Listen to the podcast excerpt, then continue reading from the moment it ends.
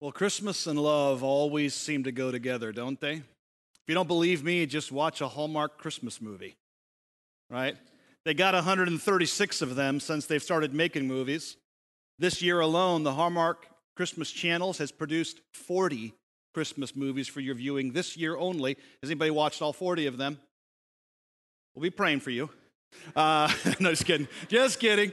Um, but the truth is, if you've watched one Hallmark Christmas movie, you've watched them all.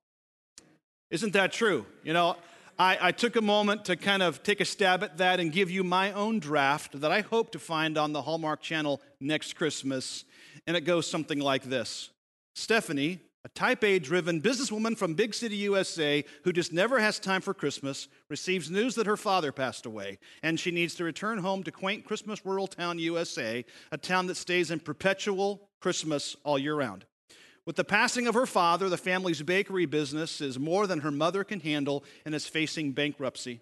Stephanie agrees to stay through the Christmas holiday to help her mother run the bakery. As soon as she gets into town, she literally runs into a guy who was doing some handiwork at the bakery, only to discover that this handyman is none other than her high school sweetheart, Derek. He works as a high school uh, shop teacher by day and the town's all around handyman by night.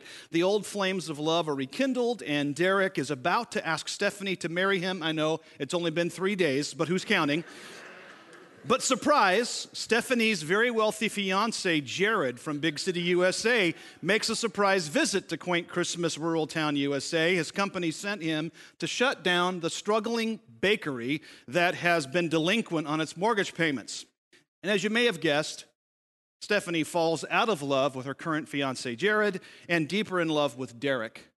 So she agrees to marry him on Christmas Day just before their wedding, Stephanie discovers that Derek is actually a prince from some obscure tiny country in the North Pole.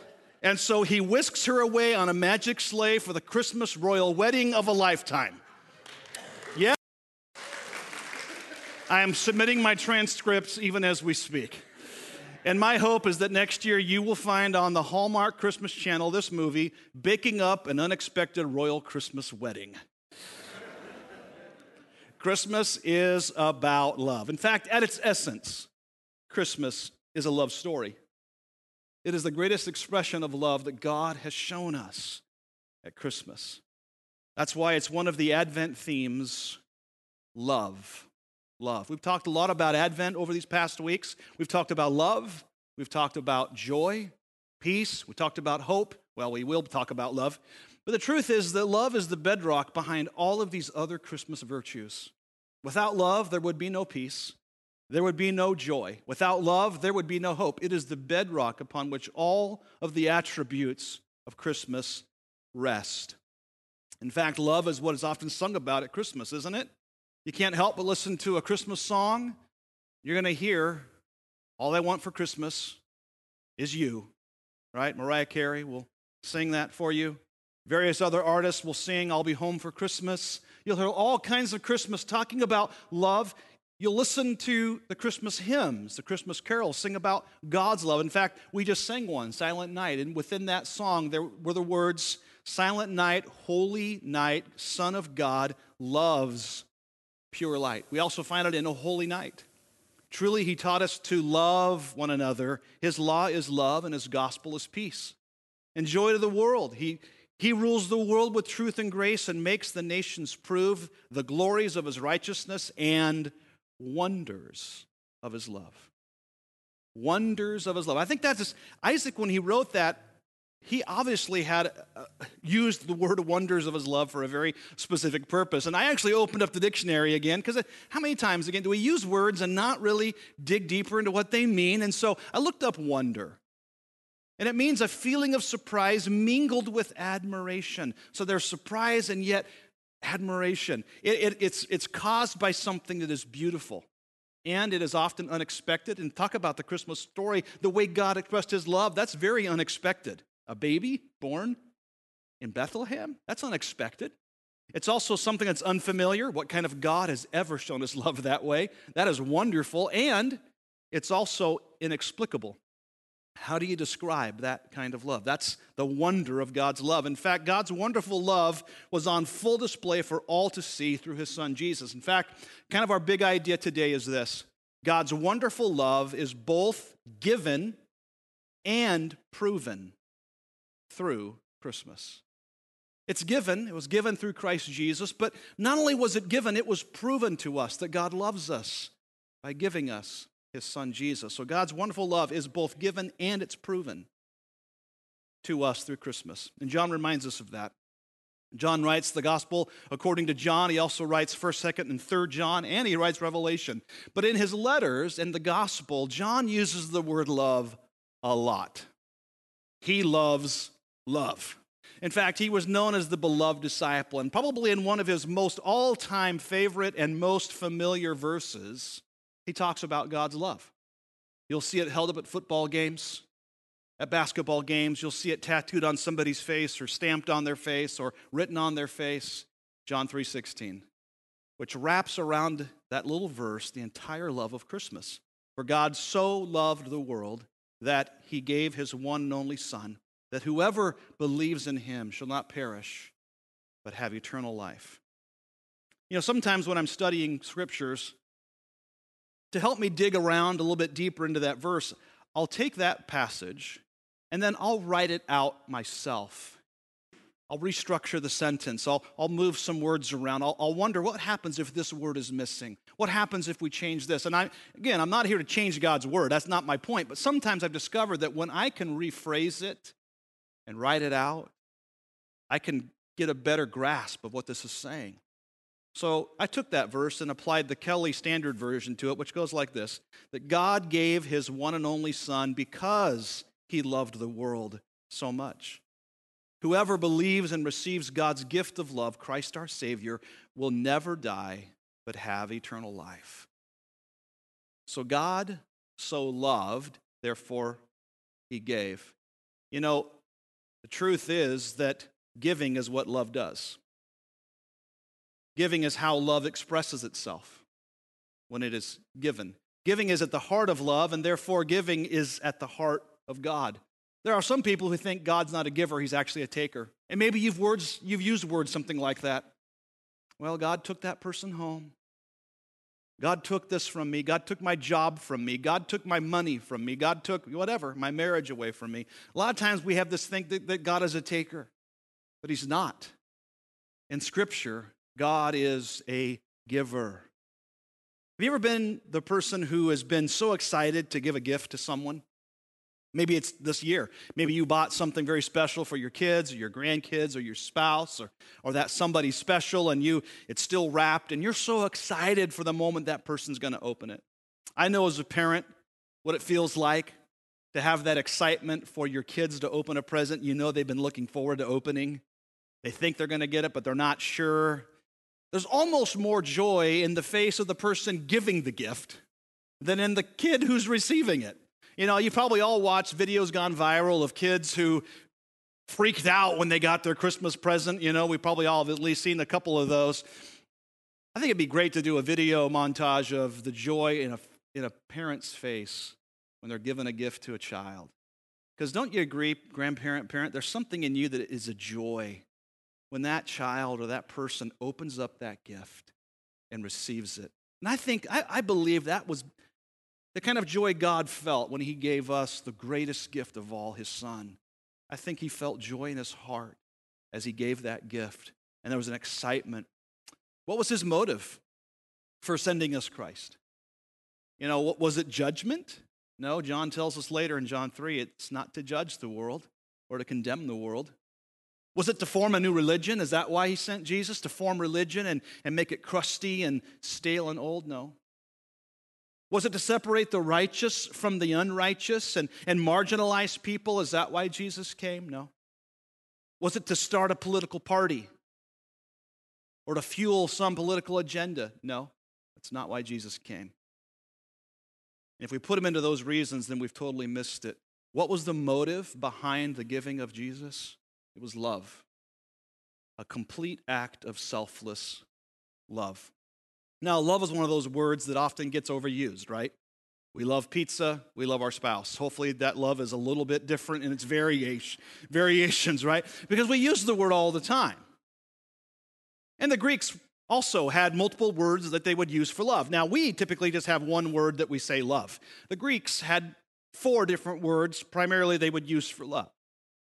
But there was this one word that didn't get used very often in, in general Greek language that expressed love.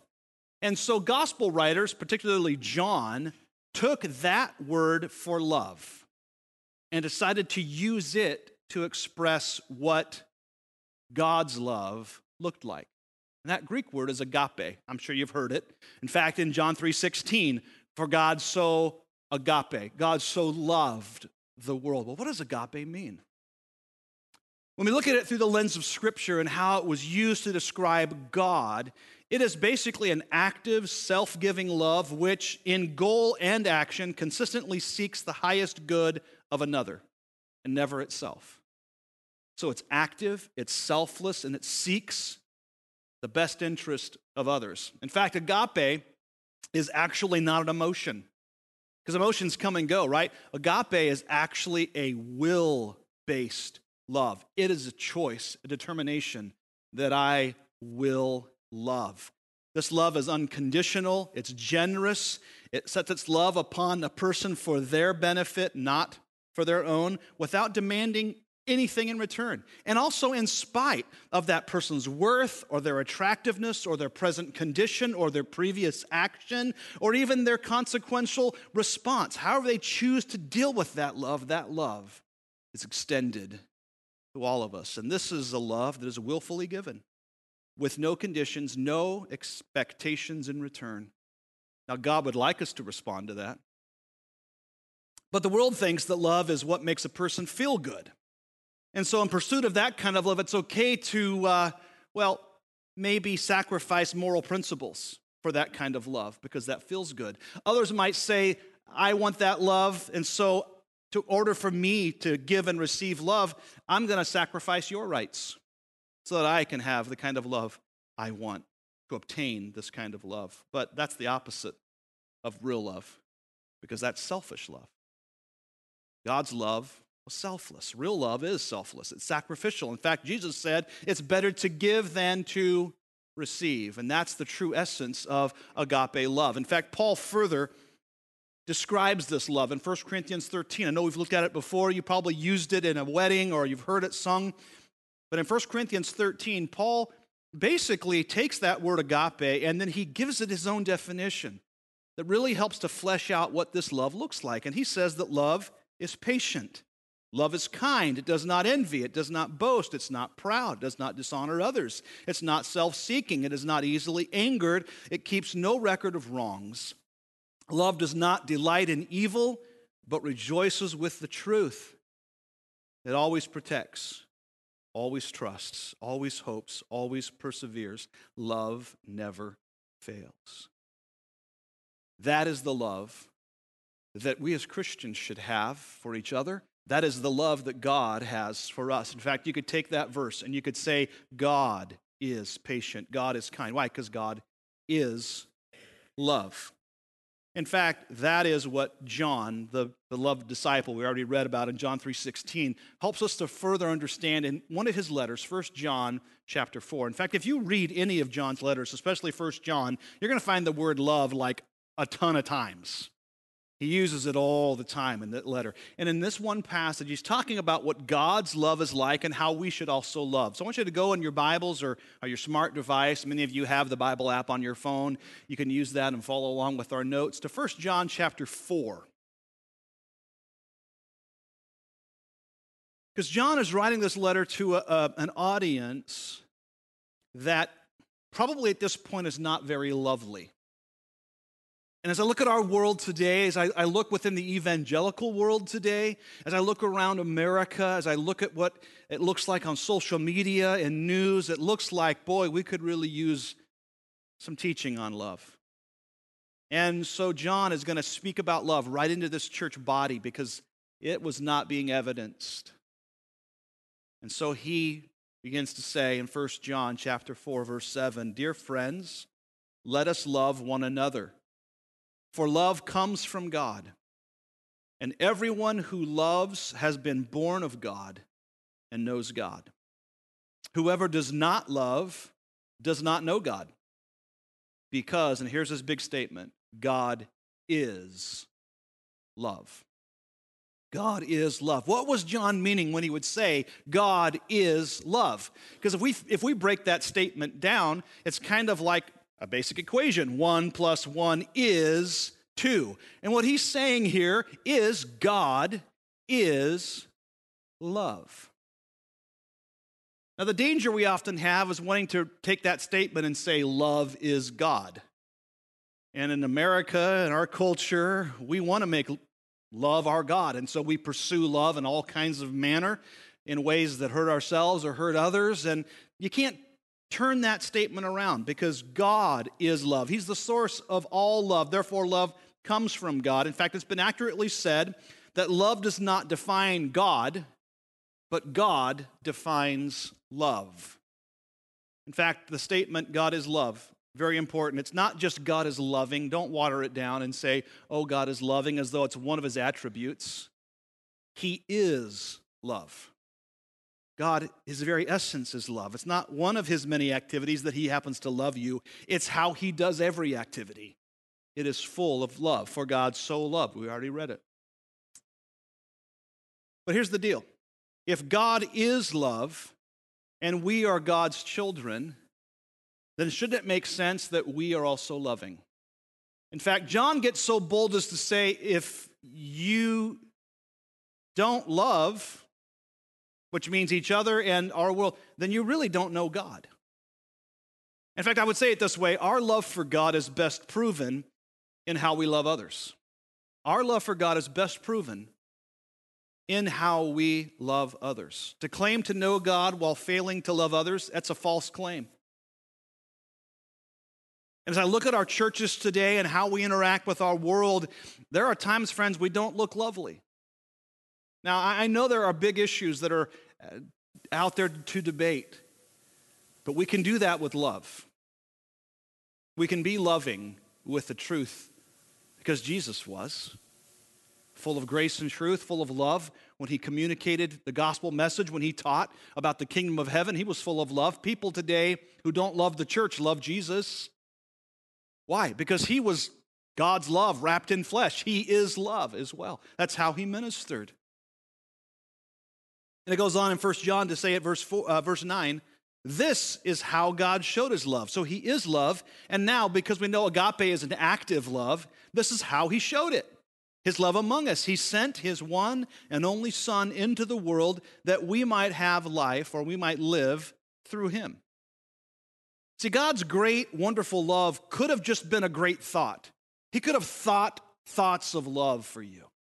Or it could have been just a deep feeling that God had in his heart. He could have deeply felt a love for you. But how would we have known his love? If it was just a great thought of God, if it was just a deep feeling he had for you, how would we know? In fact, I know married couples in the room, you know this. You probably love your spouse. You have thoughts of love. You have love in your heart. But if you don't communicate it in other ways, if there's not service or action behind that love, yeah, well, it can sometimes be missed. You're not going to be the guy that said, Well, I told her on a wedding day I love her, and that's enough, right? I mean, that's, that's not how it works. Love is not just a deep thought, it's a feel, it's an action. It's displayed through action. In fact, John tells us this is how God showed his love. And look at what it says among us. Among us, God's love is best understood through his action. So he came and he put his love on display in Christ. In fact, God put his love on display that first Christmas so that no one could miss it. No one could miss it. Now, there were angels to announce it. There were shepherds that were there to receive the announcement. They went and saw the, the baby Jesus. And what did they do when they left? They told everybody. So, in that region, they couldn't have missed it. And of course, the gospel spread from that point. God did this so nobody would miss it. And here's the truth everybody, and the sound of any kind of radio or television broadcast, will know that Christmas is about Jesus being born. That's still a message, thank God, that we get to share at the Christmas season. His love was shown among us. He came right to where we live. I love the way that John chapter 1 in the message translation talks about it that the word became flesh and moved into the neighborhood, is the way the message translation says it. He came right to where we are. His love didn't stay in the confines of heaven as some wonderful deep thought of love. He came and made his dwelling right here. Love came down at Christmas in the birth of Christ and lived among us. And that verse, verse 9, in a nutshell, is the gospel message. God loves us. He showed his love among us. How? Jesus came into the world that we might live through him. A great proof of his love and a great motivation for how we should love as well. Know, there was a girl named Anissa, and this is a true story. Back in 1988, when she was 16 years old, Anissa was diagnosed with leukemia. It was a rare form of leukemia, and even when they uh, did um, the chemotherapy and radiation, if she would not receive a bone marrow transplant, she would not survive. The problem was her parents were not a match for a donor. Her brother was not a match for a donor for her. They could not find a match for her immediately in the list. If she would not find a donor, she could die because of the disease, the, the cancer that she had. So the parents, in their late 40s, decided to have a child in hopes that maybe this child would be a match. And so Marissa was born. And when Marissa was old enough, just a few months old, I think it was four months old, she, well, some marrow, she didn't donate it because she wouldn't have known at four months old, but some of her marrow was donated because she was a perfect match. And because of that, Anissa's life was saved. In fact, years later, Marissa would basically make a statement that, that said, without me being a perfect match for my sister, she would not be here.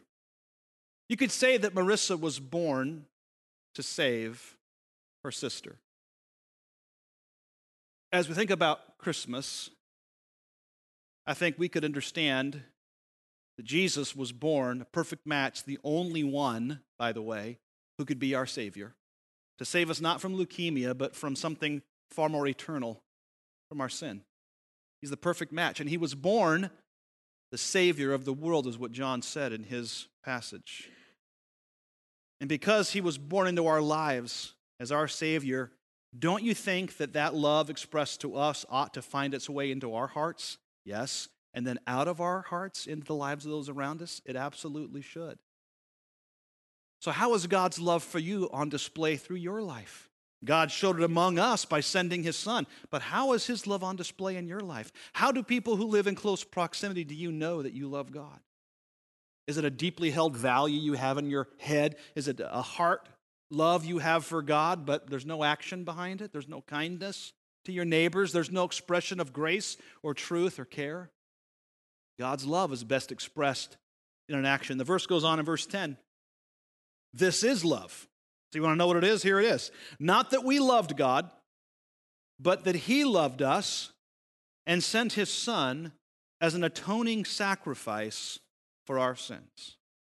Of all the different kinds of love, agape love, God's love, is the truest and most enduring form of it.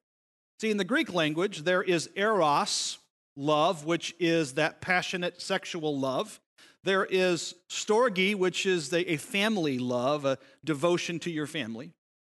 There is uh, philos or philos love, which is a love for your brother, like a brotherly affinity. And there's agape, which is that selfless, giving, serving, looking to the needs of others above your own love. And agape was what was used exclusively by John in this letter. In fact, if you ever read John, I encourage you to underline every time you find love, because it is that love God has for you, that self giving, self sacrificing love. It wasn't just a thought he had, it wasn't even just spoken, it was demonstrated. How? by a Savior, Jesus, who came as a sacrifice for our sins. And here's the good news this kind of love, you might think you chose to love God, but here's the reality we chose to respond to the love God already gave to us because He loved us when we were unlovely. He loved us when we were broken. In fact, He loved us when we were full of sin and transgression, right? The Bible tells that. In fact, Romans 5 8 tells us this. But God demonstrates His own love for us. So here it again, on demonstration, here's how God shows it that while we were still sinners, Christ died for us. In other words, before you could even love God or choose to do that, when you were still dead in your sin, that's when God loved you we now respond to his love for us. God loves all people, but his love does not soften his view of sin.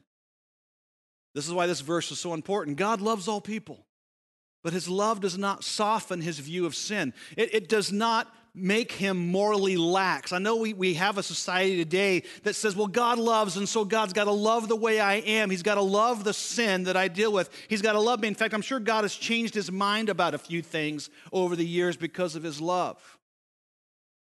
No, and here's, here's why. Here's why God cannot be morally lax. He knows what our sin cost. Because it was his love, sacrifice, that paid for our sin. He's not going to be lax on it. He knows the cost of our sin. It was his own son coming to be the Savior of the world. But thank God that he didn't lax his view of it. Instead, he provided a solution for our sin a Savior.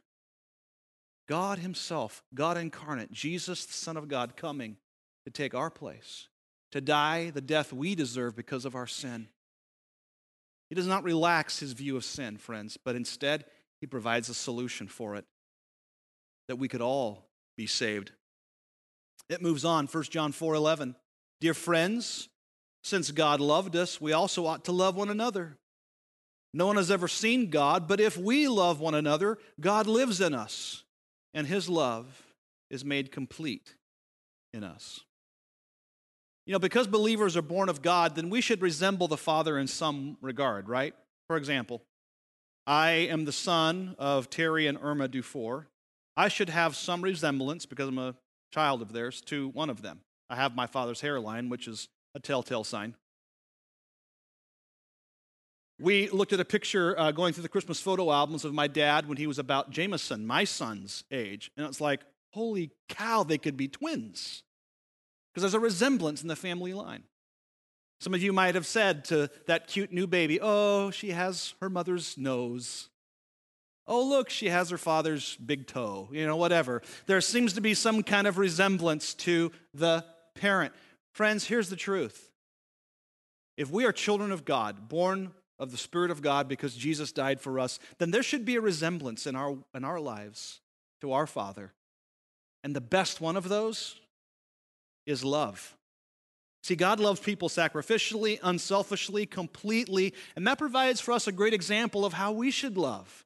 And, and the problem is, we can't do this on our own, but if we allow the Holy Spirit to change our lives and allow God's love to permeate our lives in such a way that we respond to it and begin to emulate it, here's what happens God is made complete. And people will know that we love God. My fear for the church today, friends, is that people will not see the love of God in his body, the church. It's not made complete. But if we love like God calls us to love, the way that he loved, then his love is made complete, and people will actually know that God loves them. He goes on in 1 John 4 13. This is how we know that we live in him and he in us he has given us of His Spirit, which, by the way, is wonderful because we can't love the way God wants us to love without the transforming work of the Holy Spirit within us. My love will always be shallow and superficial without God's divine touch in my life by the Holy Spirit to help me to love. In fact, what is the first fruit listed of the Spirit? As Paul lists out the fruit of the Spirit, evidence that we are children of God, the fruit of the Spirit is love. That's the very first one. Love. Verse 14, and we have seen and testify that the Father has sent his Son to be the Savior of the world. If anyone acknowledges that Jesus is the Son of God, God lives in them and they in God. And so we know and rely on the love God has for us. And boy, I rely on that love. God is love. Whoever lives in love lives in God, and God in them. And this is how love is made complete among us, so that we will have confidence on the day of judgment. In this world, we are like Jesus. That's how the world's going to know God's love still lives in the world today. It's through his body, the church. And we should love like Jesus, John says. And he's writing this again to a culture who's not acting very loving. And he says, Look, if we want the world to know God is still at work and he still loves, then here's how it happens if we live like Jesus. Because if I begin to live like him, I begin to look at the people around me the way Christ would, how did he deal with people he came across? With love. The sinful woman, with love. The tax collector, with love. That's how Jesus operated. And believers who receive God's love by the Holy Spirit should do the same. In fact, the Holy Spirit at work within us should lead us to live and love like Jesus. Like Jesus. We got some work to do, but thank God the Holy Spirit will help us to do that. One of my favorite Christmas stories is about an old shoe cobbler who dreamed one Christmas Eve that Jesus would come to meet with him. And so this dream was so vivid, he thought for sure it was going to come true. And so as Christmas Eve approached, he went out and he, he got some, some boughs of, of holly, he got some fir, he began to decorate his shop, and he, he got all ready for Jesus to come and visit, and he was so sure that Jesus was going to come that he just sat down and waited. And waited. The hours passed, and, and Jesus didn't come, but an old man came. He had come inside for a moment to get warm out of the winter cold, and as the cobbler talked with him, he noticed the holes in the man's shoes. And so he reached up on the shelf and got a new pair of shoes down. He made sure that the shoes fit and that he had a new pair of socks that were dry, and then he sent him on his way. And still he waited, but Jesus didn't come. But an old woman came.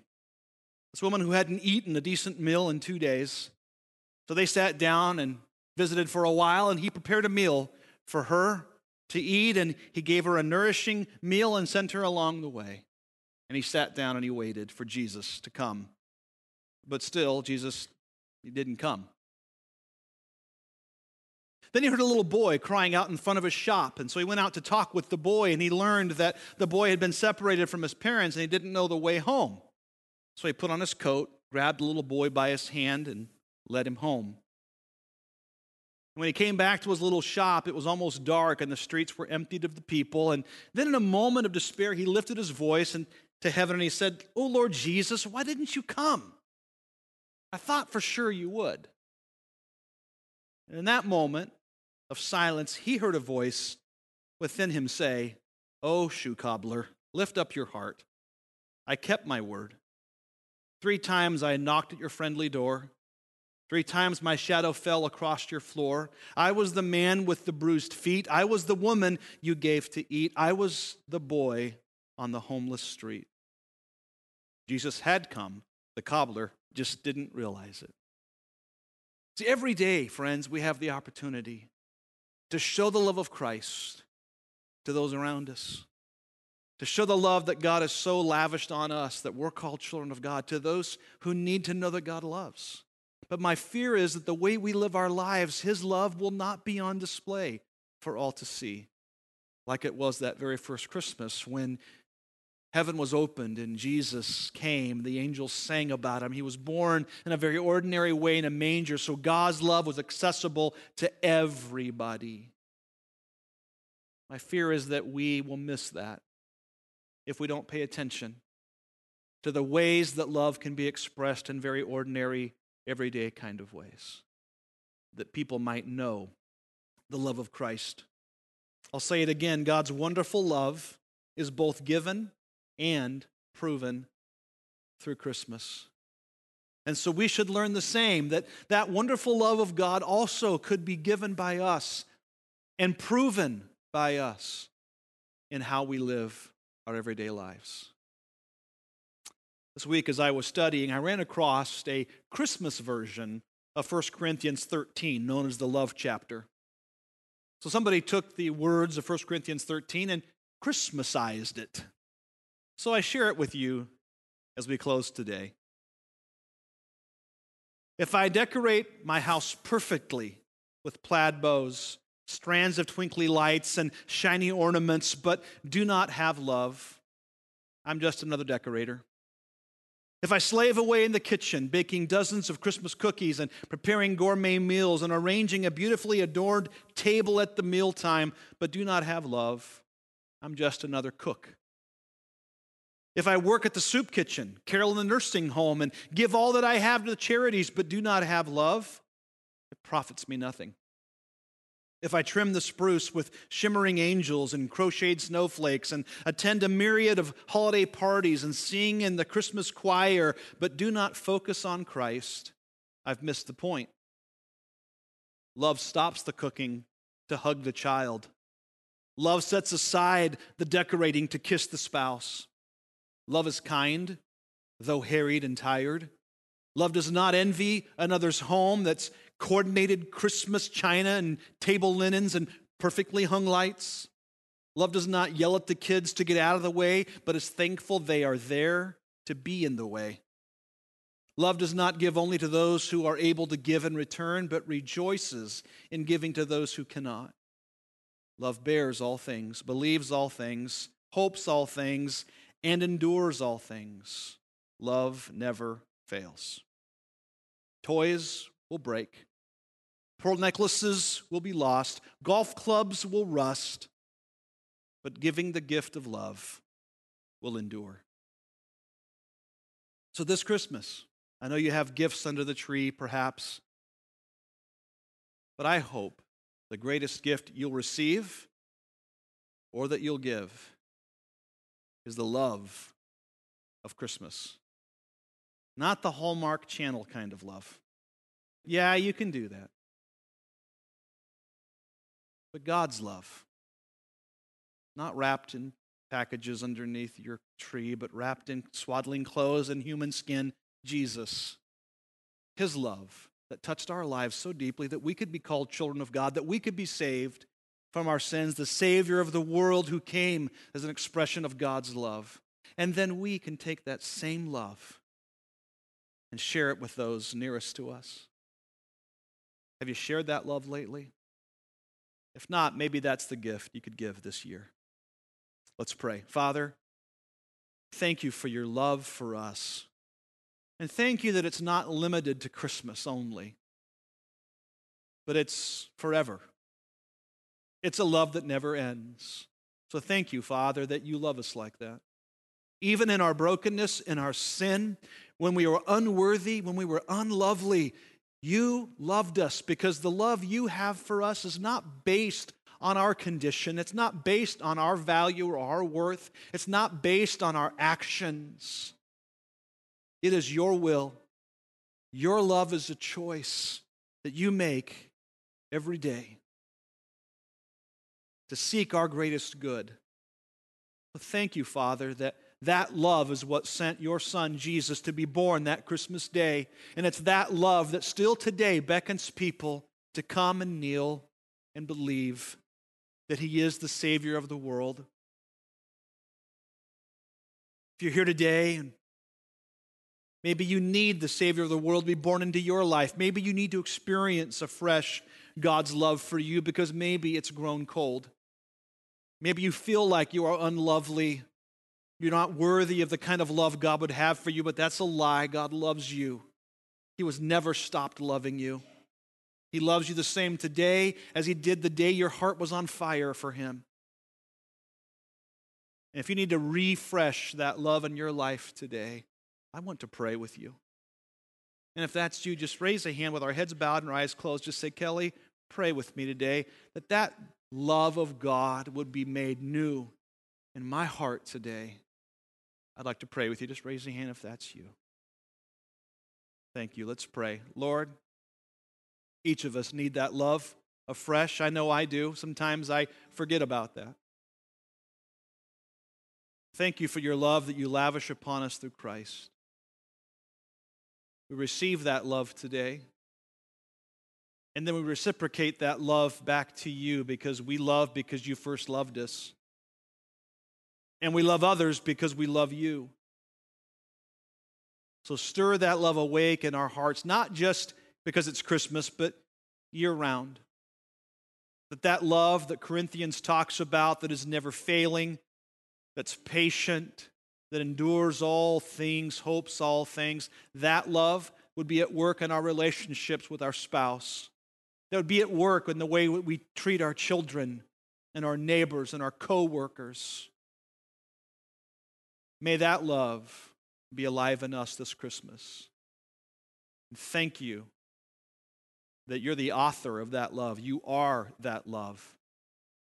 And so we receive it today with glad hearts, knowing that you're calling upon us now to love this world as you do, so they would see and know on full display the love you have not only given, but you've proven at Christmas. Thank you for that love. We respond to it today. Help us to extend that gift to others this season and throughout 2020. In Christ's name we pray. Amen.